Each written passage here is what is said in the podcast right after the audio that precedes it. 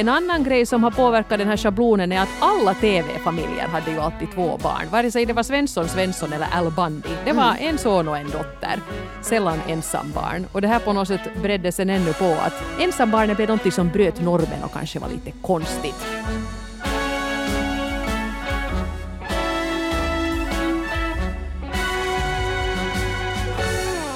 Hör du Hanna, om du skulle få beskriva det här riktigt stereotypa bilden av det typiska ensambarnet, vad är det för egenskaper du kommer att tänka på då? Ja, det är väl först liksom ensambarn och bortskämd. Det är väl det första som man kommer att tänka på. Eller att ett ensambarn är lite sådär kanske själviskt, kanske lite sådär egoistiskt det här låter ju nu liksom, det är de dåliga egenskaperna. Sen finns det säkert bra också, men om du nu frågar, så där tror jag är ganska sådana vanliga fördomar. Ja, jag tror att det där är just de där. Ensambarn är väldigt självcentrerade, har lite sämre, eller mycket sämre sociala förmågor än barn som har vuxit upp med syskon för att man då på sina syskon får öva sig och, och umgås och, och slåss och sånt här. Så jag som ensambarn måste ju ändå säga att jag känner ju inte riktigt igen mig i den här schablonen. Och det var många andra ensambarn som skrev till oss den här veckan som inte riktigt gör det heller. Nej, nej det verkar så. Men uh, ofta så ser man ju inte heller sina egna defekter så bra. Dock måste jag säga att i den här brevskörden så finns det nog också lite självrannsakan och, och insikter. Så att inte det är ju bara så där att man kanske har insett att okej, okay, någonting av det här kanske faktiskt stämmer på mig. Mm. Men att man sen kanske i vuxen ålder har försöka, försöka jobba bort det. Och du är ju Eva som sagt då ensambarn. Jag är ju inte. Jag har ju en äldre bror som är tre år äldre än mig så att jag har ju grälat med honom liksom hela min uppväxt samtidigt som vi också har varit bästa vänner alltid emellanåt. Så att, så att jag kan inte riktigt, jag har ju ingen erfarenhet av att vara ensambarn och jag har ju själv också två barn så att de är inte heller ensambarn. Men eh, du har ju tre barn och ett ensambarn själv. Har du gjort som många av våra brevskrivare har gjort, att, att du upplevde att det här med som att vara ensambarn, att det är lite jobbigt och därför valde du själv att skaffa flera barn? Mm, nej, inte alls faktiskt. Jag tänkte att det får bli så många barn som det blir och, och det blev ett mer än vad jag hade tänkt mig. Ja. Jag hade nog inte någon sån tanke för att jag måste nog säga att jag har aldrig lidit av att vara ensam barn. Men jag måste ändå börja med att säga att här inför det här eh, avsnittet så tog jag och googlade lite grann på det här med ensambarn för att kolla att stämmer de här. Jag menar dyker det upp i artiklar och sånt också de här om att ensambarn är så bortskämda och så vidare. Och det är lite deprimerande för här är några rubriker som jag fick fram när jag då googlade ensambarn. Ensambarn fick sämre hälsa som vuxna. Mm. Ensambarn tenderar vara kortare, har sämre kondition, de är mer benägna att vara överviktiga eller lida av fetma och har högre dödlighet. Yay! Va? Ensambarn får sämre hälsa högt upp i åldrarna. Ensambarn är mindre sociala och mer känslostyrda och ensambarn mår sämre. Ja.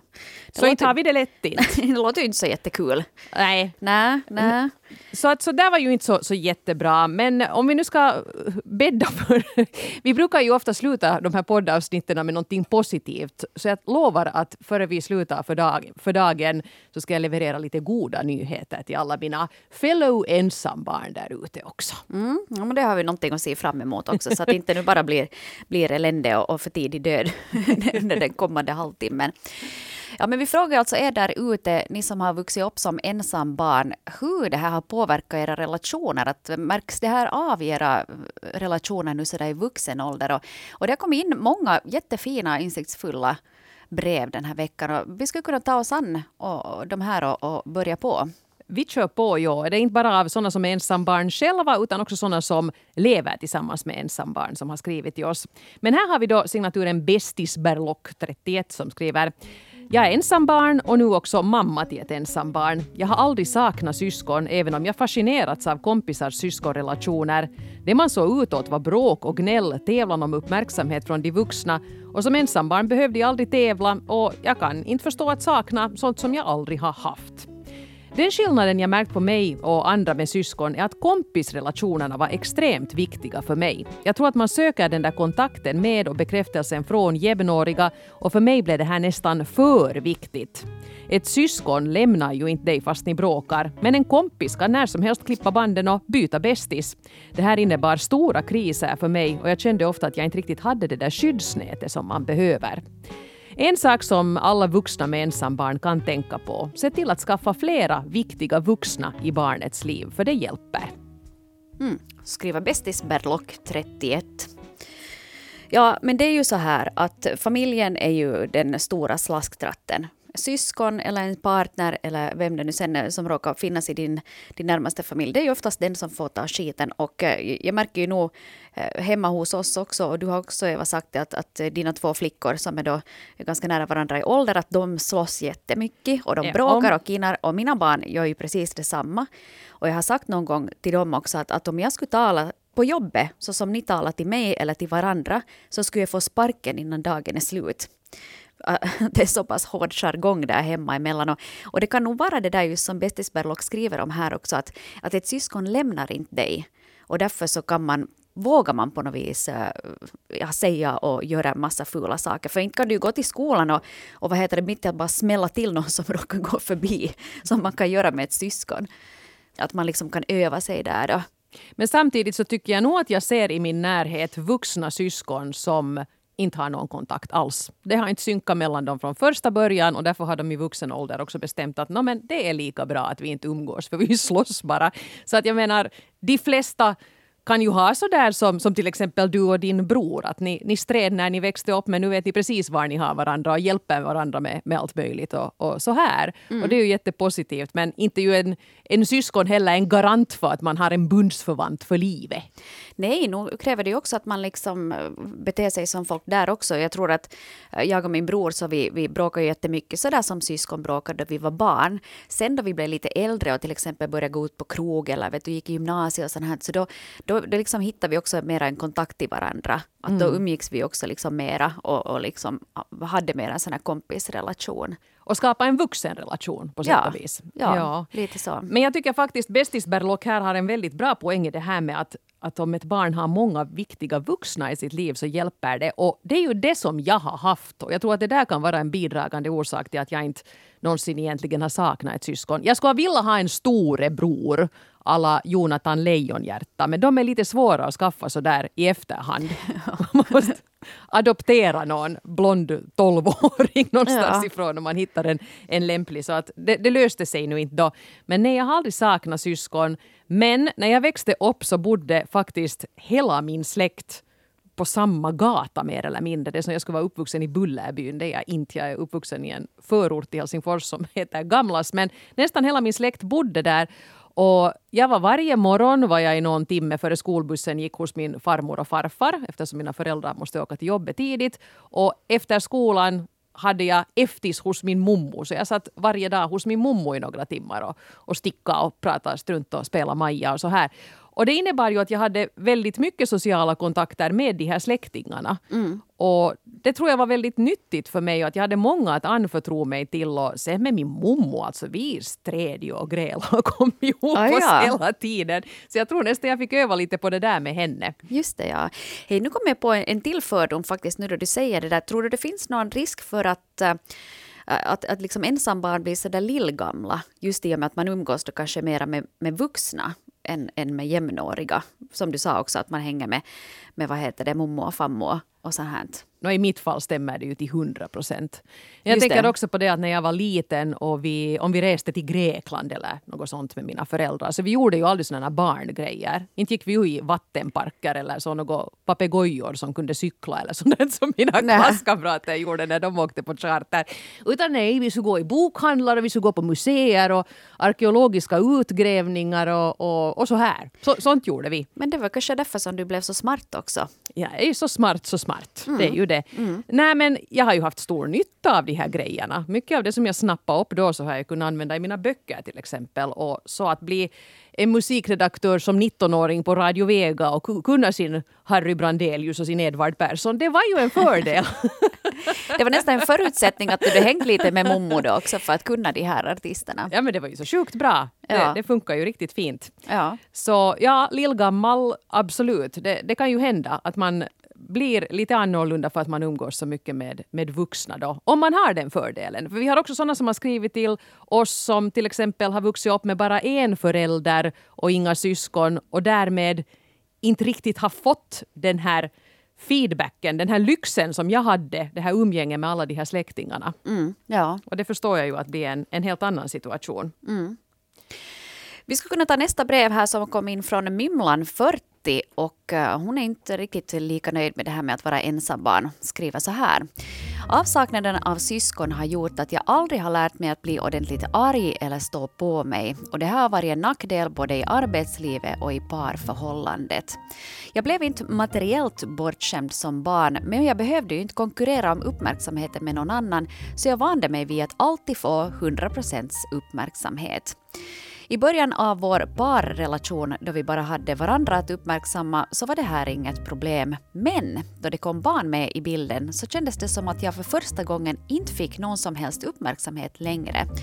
Parförhållandet förändrades över en natt och jag kan tänka mig att nyblivna föräldrar med syskon klarar av en sån här omställning bättre eftersom de är vana att dela på uppmärksamheten med någon annan.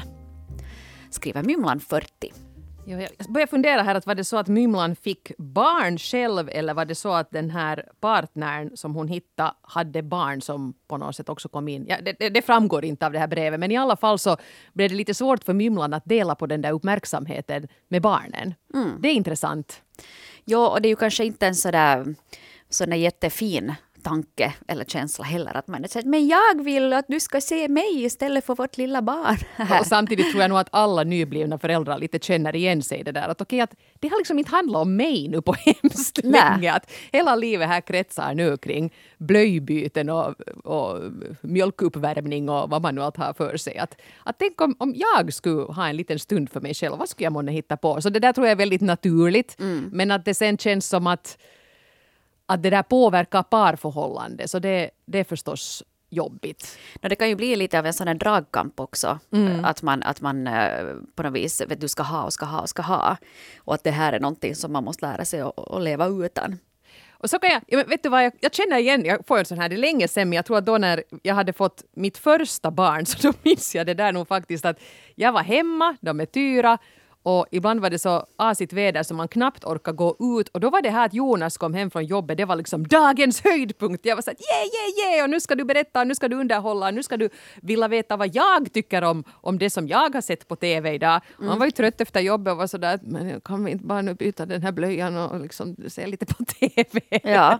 så jag kan nog minnas, minnas det där, men, men eh, om man känner i en relation att man törstar efter väldigt mycket bekräftelse från sin partner, då måste man kanske säga det då mm. till partnern. Att det är så här att jag vet att jag är fådig men jag tycker det skulle vara viktigt för dig och mig att vi ändå är vuxna och lyssnar varandra och ger varandra uppmärksamhet fast vi har de här barnen. Ja. Jag tycker det är något dåligt med det. Nej, och det är ju säkert där så många parförhållanden går av, hamnar av rälsen också. Att man börjar fokusera enbart på barnen och slutar att uppmärksamma den andra.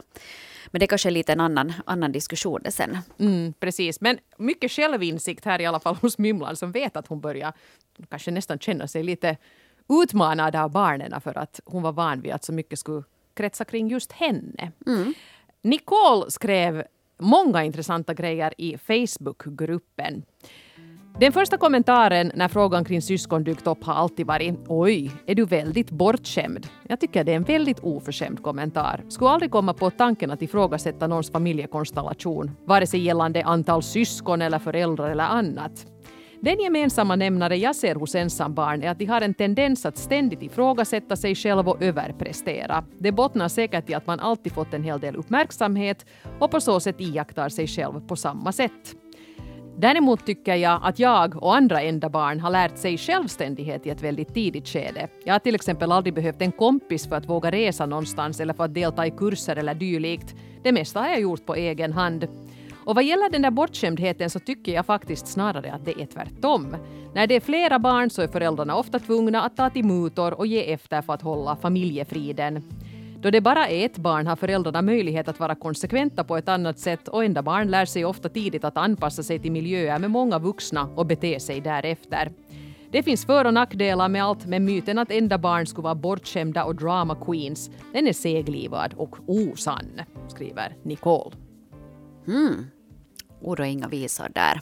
av Nicole.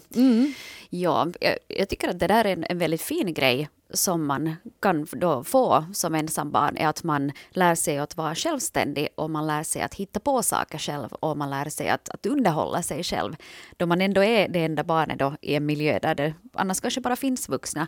Och sen också det här med att man är, att det är lite två mot en. Att om vi nu säger att, att Nicole hade haft två föräldrar och hon var enda barnet. Mm. Så, så då det är lättare för föräldrarna att vara konsekventa jag menar jag har ju tvärtom att jag har, mina barn är liksom två mot bara mig. Precis, så, du är minoritet. Så, ja, ja, så jag, jag, får ju liksom kämpa med näbbar och klor för att de inte ska köra över mig totalt. Och hemma hos oss är vi också i minoritet, de är tre mot två. Ja. Så jag känner nog igen det här som hon säger att de är ju sluga de där barnen. Att nu hittar de ju ganska snabbt på sätt att gadda ihop sig och vara sådär nej men hon så jag måste också få, jag är faktiskt äldre så jag måste få mer och så är man sådär ja ja ja ni får vad som helst bara ni är tysta så ja. jag får vara i fred, mamma har migrän, tyst.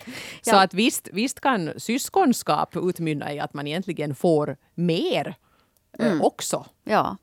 Det var en kollega här på jobbet som sa just det, som också har tre barn och, och gått enligt devisen att lära barnen att, att livet är inte rättvist. Att, nu, att, att nu, är det, liksom, nu är det du som fick sitta framme i bilen den här gången. Det betyder inte att det sen är dags för det andra barnet att sitta framme nästa gång. Utan det blir som det blir och livet är orättvist. Suck it up. Mm. Och det tycker jag är ganska, det är ganska hård men en ganska bra linje faktiskt att ta man tar den lilla livsglädjen som barnet har från födseln och så stampar man på den. Okej, okay, så kan man göra.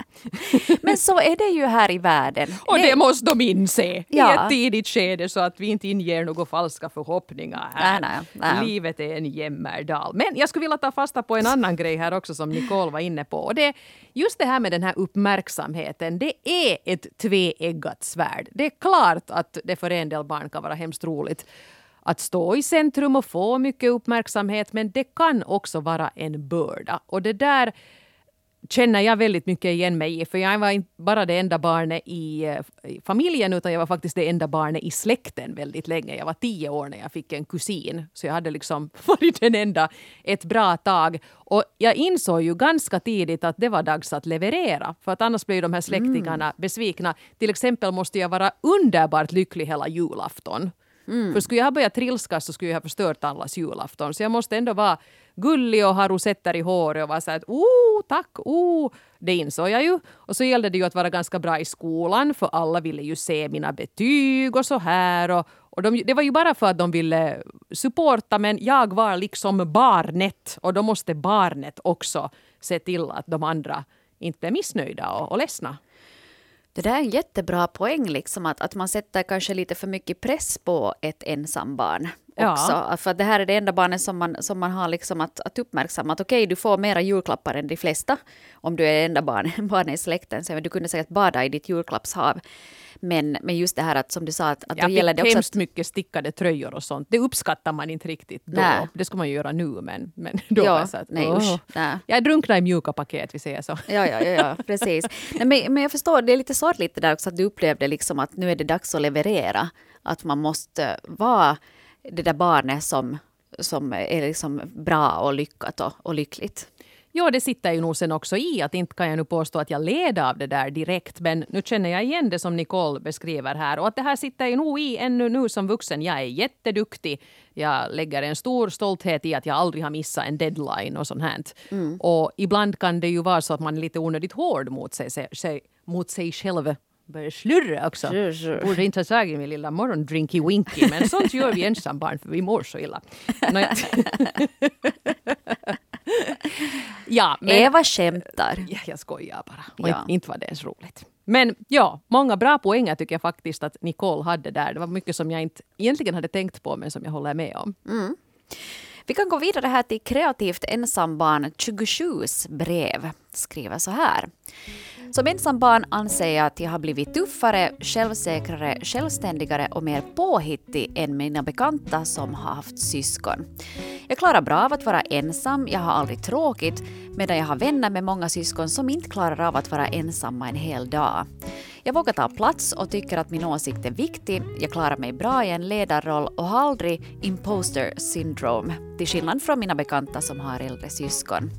Däremot måste jag alltid medvetet ta andra i beaktande, för det här kommer inte naturligt. Och jag har jobbat fram det här under många år. Om någon frågar om mitt liv så berättar jag gärna, men jag glömmer lätt bort att fråga någonting tillbaka. Jag är impulsiv, äventyrlig och otålig och har först i vuxen ålder börjat kunna hantera negativa känslor på ett vettigt sätt. Jag har alltid haft lätt för att få nya vänner och de har antagligen givit lite av det jag har saknat då jag inte har haft något syskon. Att man inte verkar svag då man medger att man har fel så har jag till exempel fått från mina kompisar, inte hemifrån. Nå, nu har jag hittat min motpart i den jag är tillsammans med. Han är lugn och tålmodig, måste alltid tänka efter längre innan det sker några större förändringar. Han tar ner mig på jorden och tvingar mig att vara mindre impulsiv. Vi planerar som bäst att flytta ihop och jag har varit redo i ett år med attityden att allt nog kommer att lösa sig medan han måste se till att studierna är över och att han har en stadig inkomst först. Han har nämligen växt upp med en äldre syster som verkar vara lika impulsiv och full med åsikter som jag. Jag har dock observerat större samband mellan hur ens föräldrars relationer har sett ut och ens egna än hur syskon skulle påverka ens kärleksrelationer. Skriver kreativt ensam barn 27. Här var också mycket intressant som, som, som jag vill kommentera. Mm. Jag tycker det är intressant det här att, att hon som skriver själv har märkt det här att oj, jag pratar på och frågar inte tillbaka. För det är väldigt många människor som håller på så här som jag tror att inte har en aning om att de gör det här. Mm. Ja, det där är ju bra att man märker liksom att man får medvetet lite komma ihåg att okej, okay, jag ska fråga någonting tillbaka också. Att man, har, att man har blivit van med att allting kretsar kring en själv. Och det vet man ju också med, med, med föräldrar att att barn upplever ju att, att föräldrarna bara bryr sig om en. Att jag kan märka fast jag är vuxen och medelålders så han, han, att mina föräldrar frågar jättemycket av mig att komma ihåg att fråga någonting. Men hur var det på din grej här i veckan också? Att, att det, liksom, det är så det funkar. Att föräldrar är intresserade av barnen och barnen är intresserade av sig själva. Det är väl lite så. Ja. Och då måste man kanske inse att det inte helt stämmer överens med kompisrelationen. Att man kanske skulle kunna ha ett litet utbyte av, av frågor där. Men jag tycker det är bra att hon har märkt det och, och arbetar på saken. Mm. Sen tycker jag det är lite kul det här med, med den här partnern som är, är långsam och eftertänksam och då blir det en ganska bra kombo med henne som är så här impulsiv och nu ska vi flytta ihop och Woo, jag är kär, åh oh, vad härligt det här mm. blir och han säger nej nu ska vi studera först och ha en buffert och sen. Mm. Men jag tror nog faktiskt det kan ligga någonting i det där att han känner igen sin systers tendenser i henne och därför kan hantera dem så snyggt. Ja, han har ju fått träna hela sin uppväxt säkert ja, ja, på att ha kanske... en sån där vindflöjel till syster. Ja, det känns liksom hemvant och, och tryggt att skaffa sig en, en partner som man på något sätt känner igen hennes beteende. Ja, mm. och kan hantera. Så ni verkar ju ha hittat rätt. Ja. Och bara ni får studierna klara så kanske det blir, blir någonting av er också. Och försök stå ut med varandra. För jag vet att som Hosapelle är det också ganska enerverande att leva ihop med en sån där långsam. Ja, men man vill ju göra det nu. Att du får en bra idé. Hej, ska vi åka till no, Thailand? No. Förstås ska vi göra det. Kan vi kakla om tuppen på ja. lördag? Ja, vi får nej. köpa kakel nu. Vi stänger om en halvtimme. och så att nej, vi kan kakla om den med nästa sommar. Ja, precis. Först, så ska jag gå igenom hela Pinterest. Ja, och först så ska jag gå en kurs hur man gör det här rätt. Ja. Så här, vilket är jättebra. Ja. det hemska med de där långsamma är att de har ju rätt. Men det är så tråkigt att vänta. Nå, ja, ja, ja man vill ha det gjort. Det ska vara nu. Ja. Mm. Här har vi en fin signatur. Det är Blekgöran, 65, som har skrivit. Som enda barn utvecklade jag tidigt olika sätt att roa mig själv, att läsa, skriva, spela musik och göra bilder. Och jag har fortfarande en känsla av att jag trivs så bra i mitt eget sällskap att jag ibland försummar att hålla kontakt med mina vänner. Ändå är det ju kul när vi ses, men jag är lite passiv med att söka mig ut. När vi blev en familj så kändes det självklart att vårt första barn skulle få åtminstone ett syskon. Och så blev det också, och det är jag väldigt nöjd med. De har någonting som jag gärna skulle ha haft, en annan med liknande arvsmassa och liknande barndomsminnen. När min mor dog behövde jag inte gräla med någon om fördelningen av arvet, vad som skulle sparas och slängas, så den processen blev i och för sig mycket enklare än hos många andra. Men när barnen var små så skrev jag en sång till dem. Du är stora syster som har en lillebror, tillsammans är ni barnen som här i huset bor Och när jag ser er leka till stugan blir er trång så minns jag mycket som jag själv gjort likadant en gång. Men ni har någonting annat också, för jag var bara en, men ni är två. Åh, jag blir, jag, blir, jag blir så rörd. Blekgöran 65, du borde ju skicka in det här till Melodifestivalen. Jät, jättefin sån här liten diktsång ja. som du hade skrivit. Uh, och än en gång känner jag lite igen mig i det här att nu kanske ju äldre jag blir desto mer slås jag av den här tanken att till exempel när mina föräldrar dör så kommer ingen att veta hur, vad som hände när jag var barn. Ingen kommer att dela de där minnena. Och ett syskon har ju då kanske varit med på samma sommarlov och samma resor och samma julaftnar och upplevt samma saker som man själv. Och det där har man ju inte som ensambarn. Ja, det är sant och de säger ju att ett syskon, en syskonrelation är den längsta relationen som du kommer att ha i ditt liv. Förutsatt då att man håller kontakten med sitt syskon också i vuxenlivet. Och det där är ju nog sant att jag vet bara min min egen mamma som är ett ensambarn, så då hennes föräldrar eh, först blev sjuka och sen dog, så, så då var det ganska jobbigt att ha ensam det där ansvaret. Man kunde inte typ ringa till, till brorsan och säga att Nej, men hej, kan du åka förbi nu och se att allt är okej där? Eller kan du hjälpa mig att, att rensa ur den här lägenheten och få den såld och fixa bodelningen och sånt här. Att, att, eh, hon upplevde att det var ganska jobbigt det där med att, att ensam ha det där ansvaret också för åldrande föräldrar ja, det kan jag mycket väl tänka mig. Jag är till all lycka inte där ännu, men det kommer ju att komma en sån dag när man kanske måste ta hand om sina föräldrar. Och då är det bara jag som kan göra det. För det är klart att har man en partner och, en, och barn och så här, att, att de alla kan vara med på ett hörn, men nu är det ju ändå ansvaret ligger ju hos mig i det skedet. Mm. Så självklart så är det där lite kinkigt. Och signaturen Ensambarnet 41 var lite inne här på, på samma sak i sitt brev. Som liten så skilde sig mina föräldrar och min pappa flyttade till en annan ort så jag är uppväxt med min mamma. Efter några år så hade mina föräldrar nya partner som inte hade barn från tidigare och inte heller ville ha barn så det blev inga syskon eller bonussyskon. Jag var ofta avundsjuk på mina kompisar som hade syskon för de hade alltid sällskap och någon annan var också hemma efter skolan innan föräldrarna kom från jobbet. Speciellt i relationen till min pappa har jag många gånger saknat ett syskon. Min pappa blev psykiskt sjuk när jag var i tonåren och när jag var i 25-årsåldern så började han bo på ett boende i min hemstad. Eftersom jag är hans enda anhöriga så har jag nu i många år varit den enda han har och det är möten med läkare, att fundera ut och ordna olika praktiska saker och så vidare.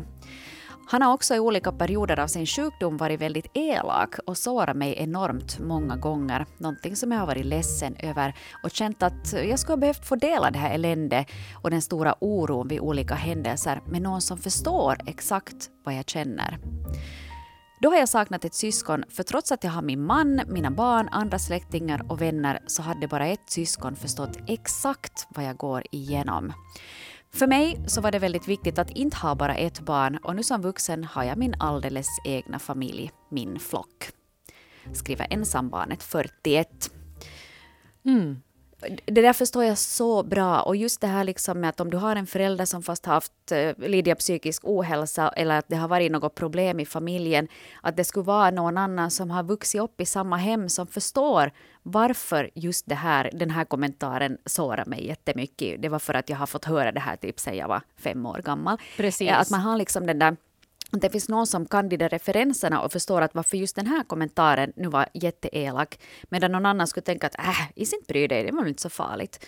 Att någon som förstår ens historia, vet varifrån man kommer, som delar den där upplevelsen. Ja, och kunna ringa att vet du vad farsan sa till mig idag och vet du vad han sa till mig? Så att man liksom ja. kan, kan lite till och med, kanske med rätt sällskap kan man till och med lite skratta åt det där att voi ändå, att han nu ska haspla ur sig sådana hemskheter här, mm. stackarn, att han mår ju inte bra. Ja, men du ska inte bry dig för han har ju alltid varit sån och du minns ju hur det var. Ja, ja på något sätt kunna stötta varandra i en sån här situation. Det kan jag bra förstå. Och det som ensambarnet här ju beskriver är ju att, faktiskt ha, att hon faktiskt har varit ensam. Att I och med att föräldrarna skilde sig och så kom det nu nya partner in i bilden men kanske inte hade då riktigt den här den här lilla armén med trygga vuxna omkring sig som jag redan var inne på att kan underlätta för ett ensambarn. Att även om det inte finns andra barn i familjen så kan man åtminstone få det där utbytet där. Mm. Men vad fint i alla fall att eh, ensambarnet 41 med tiden har skapat sig sin egen lilla flock.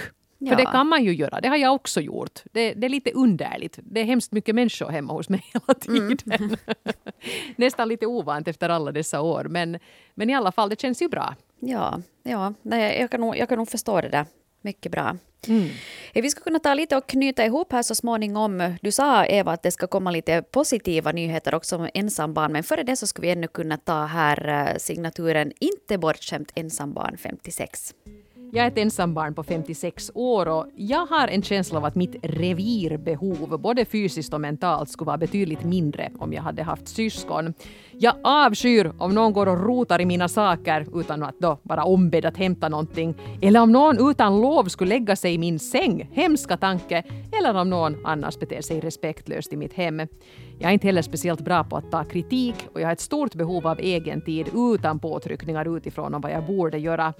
Jag kanske skulle vara sån även om jag haft syskon, men jag misstänker att jag då hade tvingats slipa av mina vassaste hörn. Men i nära relationer, det vill säga med min man och mina barn, så har jag gudskelov inga såna här revirgränser. Jag känner igen mig igen. Mm. jag ser det efter varje brev ja. idag, tror jag. Jag har ju också ganska mycket så här revirtänk. Och jag har till och med det där att det var här i veckan så var det, jag och några kompisar pratade om det här med när barnen har kompisar med hem och de sa att det är ljuvligt att ha huset fullt med barn som sitter runt köksbordet och äter franskisar och fiskpinnar. Och jag bara rös för jag kan inte tåla, och visst får mina barn nu någon ta med sig kompisar hem men det ska nog vara avtalat och planerat på förhand. Och jag vill verkligen inte att det ska sitta en massa barn runt mitt middagsbord om det inte råkar vara mina egna. Usch! Ah, ja. ja. Jag har ingenting, jag har inga problem med det inte. Nej, men när jag är hemma, det är mitt revir och då ska jag få mm. styra över det. Och jag menar, visst kan vi ha gäster men, men då måste jag på något sätt vara beredd på det. Sådana extempore-besök, så det, det funkar inte alls för mig. Nej, nej, så du känner igen dig i det här revirbehovet här då? Ja, och, ja. och det kan ju nog hända att det hänger ihop med det här att, att jag har vuxit upp som ensambarn. Jag vet inte. Ja, Eller kan, är man bara sån? Ja, men det kan också vara just det här vet du, att du har fått ha dina grejer i fred. För det här vet jag bara med mina egna barn som ju då, att vet du, om de vill reta gallfeber på den andra så går de bara in i den andras rum och petar på någonting. För det är liksom det mest effektiva sättet att driva någon till vansinne. Ja. Man säger nu går jag och rör på alla dina grejer och så är liksom helvete löst.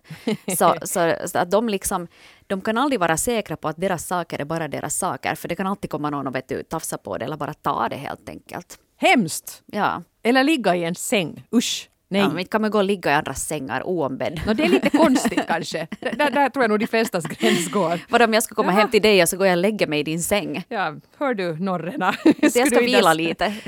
Ah. Jag kryper ner här under täcket och ska ja. ta en liten tupplur. Ja, titta här var en näsduk. Tut! Ja. Men hördu Eva, du utlovar lite positiva nyheter också, eller positiva uttalanden också om mm. ensambarn, så här som slutkläm. Nå, en sak jag börjar fundera på var ju det här med att varifrån kommer den här bilden av att ensambarn skulle vara så bortskämda och så här? Att hur har man liksom kommit överens om det? Och det visar sig att det har funnits någonting som kallades Only Child Syndrome som barnpsykologer på 1800-talet, sent 1800-tal kom fram till. Färsk, då, färsk info. Ja, och då börjar man faktiskt lista det här att ja, de är nog bortskämda och har dåliga sociala förmågor och allt det här. Eh, och det här höll man, då på, höll man då fast vid långt in på 1900-talet men sedermera har det här ju torpederats ganska mycket av moderna psykologer. Men det här satte ändå sina spår. En annan grej som har påverkat den här schablonen är att alla TV-familjer hade ju alltid två barn. Vare sig det var Svensson Svensson eller Al Bundy. Det var mm. en son och en dotter. Så det här med att ett barn var, eller ta nu Cosby, där var ju syskon i mängder och massor det var alltid många syskon i tv-familjer, sällan ensambarn. Och det här på något sätt bredde sen ännu på att den här, det här ensambarnet blev något som bröt normen och kanske var lite konstigt. Men nu hittar jag lite forskning som, som ger så, så låter lite positivare. Till exempel det här att vara ensambarn ger dig en speciell hjärna. Det har man kommit fram till i Kina. Där finns det mycket ensambarn för de hade ju i i långliga tider den här enbarnsbegränsningen i familjer. Men där insåg man när man undersökte hjärnan hos ensambarn att man hade mer sån här grå substans och det är det som då är det kreativa centret i hjärnan. Och så läser jag så här. Ännu vet inte forskarna varför det ser ut så här men det kan hända att det har att göra med att ensambarn får mer utrymme för flexibelt kreativt tänkande för att de utmanas av föräldrar och inte av syskon. Och sen också i kombination med att de ofta får leka ensamma vilket triggar fantasin. Mm. Ja, det, det, är ju logiskt egentligen. Ja. ja. man hittar ju aldrig på så mycket som när man har tråkigt. Och jag har haft ganska mycket tråkigt förstås då. Jag har mm. inte haft någon att slåss med och fördriva tiden på så sätt. Eh, och sen det här som jag också tycker är en viss aha-upplevelse. Så fort ett ensambarn uppvisar någon sån här negativ grej, till exempel verkar lite bortskämt eller är lite klantig i ett socialt sammanhang, så är omgivningen ganska snabba att förklara det här med att ja men ser du hon är ensambarn. Mm. Det är mm. därför hon gjorde så där. Just det. Och det kan ju bero på något helt annat. Men om ett syskon beter sig bortskämt så tänker man inte på att det har med uppväxten att göra utan man är mer så att oh, tänk ja. vilket sätt. Huh. Ja. Mm. Ja, att man tillskriver, eller man liksom stämplar den här människan väldigt snabbt för det, ut, utgående från då ens familjekonstellation. Precis, man förklarar det med det ja. väldigt, väldigt snabbt. Fast den kanske bara är liksom ohyfsad. Och sen ska jag också återkomma till de här hemska domedagsrubrikerna jag rabblade upp här i början med att ensambarn har sämre hälsa och sånt här.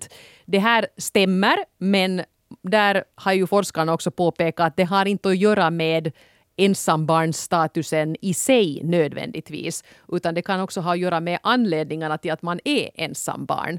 Föräldrarna kanske skilde sig efter att ha fått ett barn och därför blev det inte flera barn. Och man kanske har vuxit upp med en förälder. Nu vet jag att det finns massor enföräldersfamiljer som barnen mår toppen i, men det finns ju också de som kanske det blir lite knapert med pengar och kanske lite svårt att ha råd med en massa stimulerande hobbyer och sånt här. Så det kan vara sådana grejer som också har påverkat den här psykiska hälsan sen senare. Och inte mm. nödvändigtvis att man har varit så, så ensam för att man inte har haft syskon. Så det kan också vara värt att tänka på den lite större bilden här. Och det här som ett litet ord till de som kanske bara har ett barn, alltså föräldrar till ensambarn. Det är ju inte negativt att ge ditt barn mycket uppmärksamhet. Nej. Nej, men det är ju så. Och, och, eh, som Astrid Lindgren klassiskt uttryck så att vad barnen behöver är liksom kärlek, kärlek och mera kärlek. Så, så att jag tror nog att, att det där att man överöser dem med kärlek och uppmärksamhet är bra samtidigt som man ändå tycker jag behöver överväga det där med att, att barnen också lär sig att det, allt handlar inte om hen. Precis. Men framför allt, det är ju inte barnets fel om det blir bortskämt utan då har det ju varit något fel i uppfostran. Mm. Så man kan inte helt, helst sätta ansvaret på den här ungen som ju inte då har valt den här familjekonstellationen som det har blivit. Mm. Så att sånt. Sånt. Kanske vi klarar oss ändå, alla ensambarn där ute. Vi ja. får försöka hålla ihop men ni får inte ligga i min säng. Nej, det får ni inte göra. Ett stort tack till alla er för era fina och insiktsfulla brev den här veckan. Vi lägger ut några till också på vår webbplats svenska.yle.fi. Och hörni, vad tycker ni att Norren av Frans borde ta upp i sina avsnitt nu i höst?